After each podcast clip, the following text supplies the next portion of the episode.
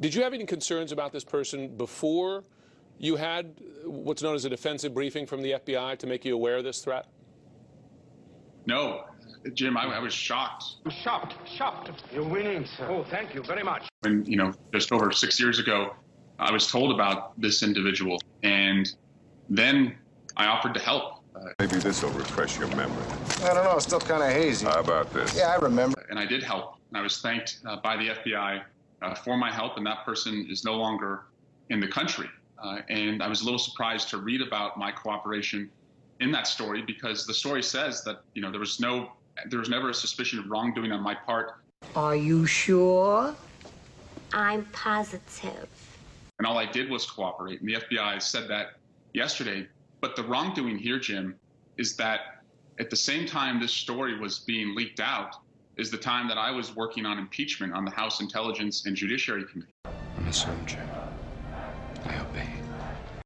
And if this is a country where people who criticize the president are going to have law enforcement information weaponized against them, uh, that's not a country that any of us want to live in. And I I think I'm entitled. You want answers. I want the truth. You can't handle the truth. uh, that's not a country that any of us want to live in. And I, I hope it is investigated as to who leaked this information.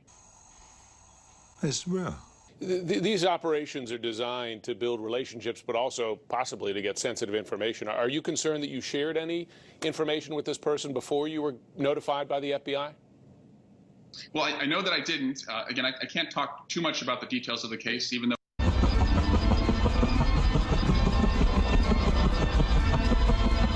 Though others may have violated their oath, I'm not going to violate mine. But the Axios story made it absolutely clear uh, that no information was ever uh, shared, except, Jim, the people who did share classified information were the people who leaked this story. I'll handle them. And to do that uh, against a critic of the president, they may think that they're going to silence me. They're not going to silence me. Uh, but what they are going to do is they're going to make others think twice when they're asked to sit down and provide defensive information uh, about people like this. I'll protect you. I hope none of my colleagues ever find themselves in the position that I found themselves in, that I found myself in uh, by having to sit down with the FBI because someone who had helped the campaign was trying to do this. Help me. Help you. But I hope every person would want to help their country, just as I did. Yes, I might have gotten away with it too. If it wasn't for these blasted kids and their dogs. Final question. Uh, this is a textbook Chinese influence operation. Uh, they happen, happen frequently inside the country and outside of the country. What does this tell us about the degree of the threat from China today? They're persistent.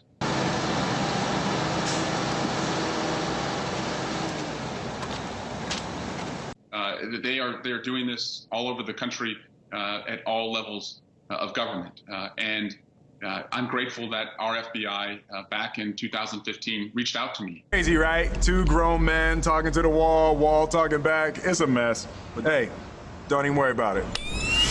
Uh, they showed great professionalism uh, in seeking to alert me.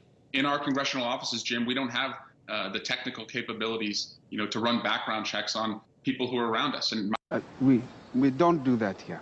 So how my district has a third Asian uh, descent, a people of Asian descent, and so 왜? 내 얼굴에 뭐 묻었어? you know you don't also want to stereotype people uh, as spies. And so I think this means As the turn signal in an Asian woman's car. How much signal I need to cut across eight lane? we need to invest more in our intelligence resources so that we don't have people who can successfully do this. Thankfully, in this case, because of the FBI, nothing happened. This hurts.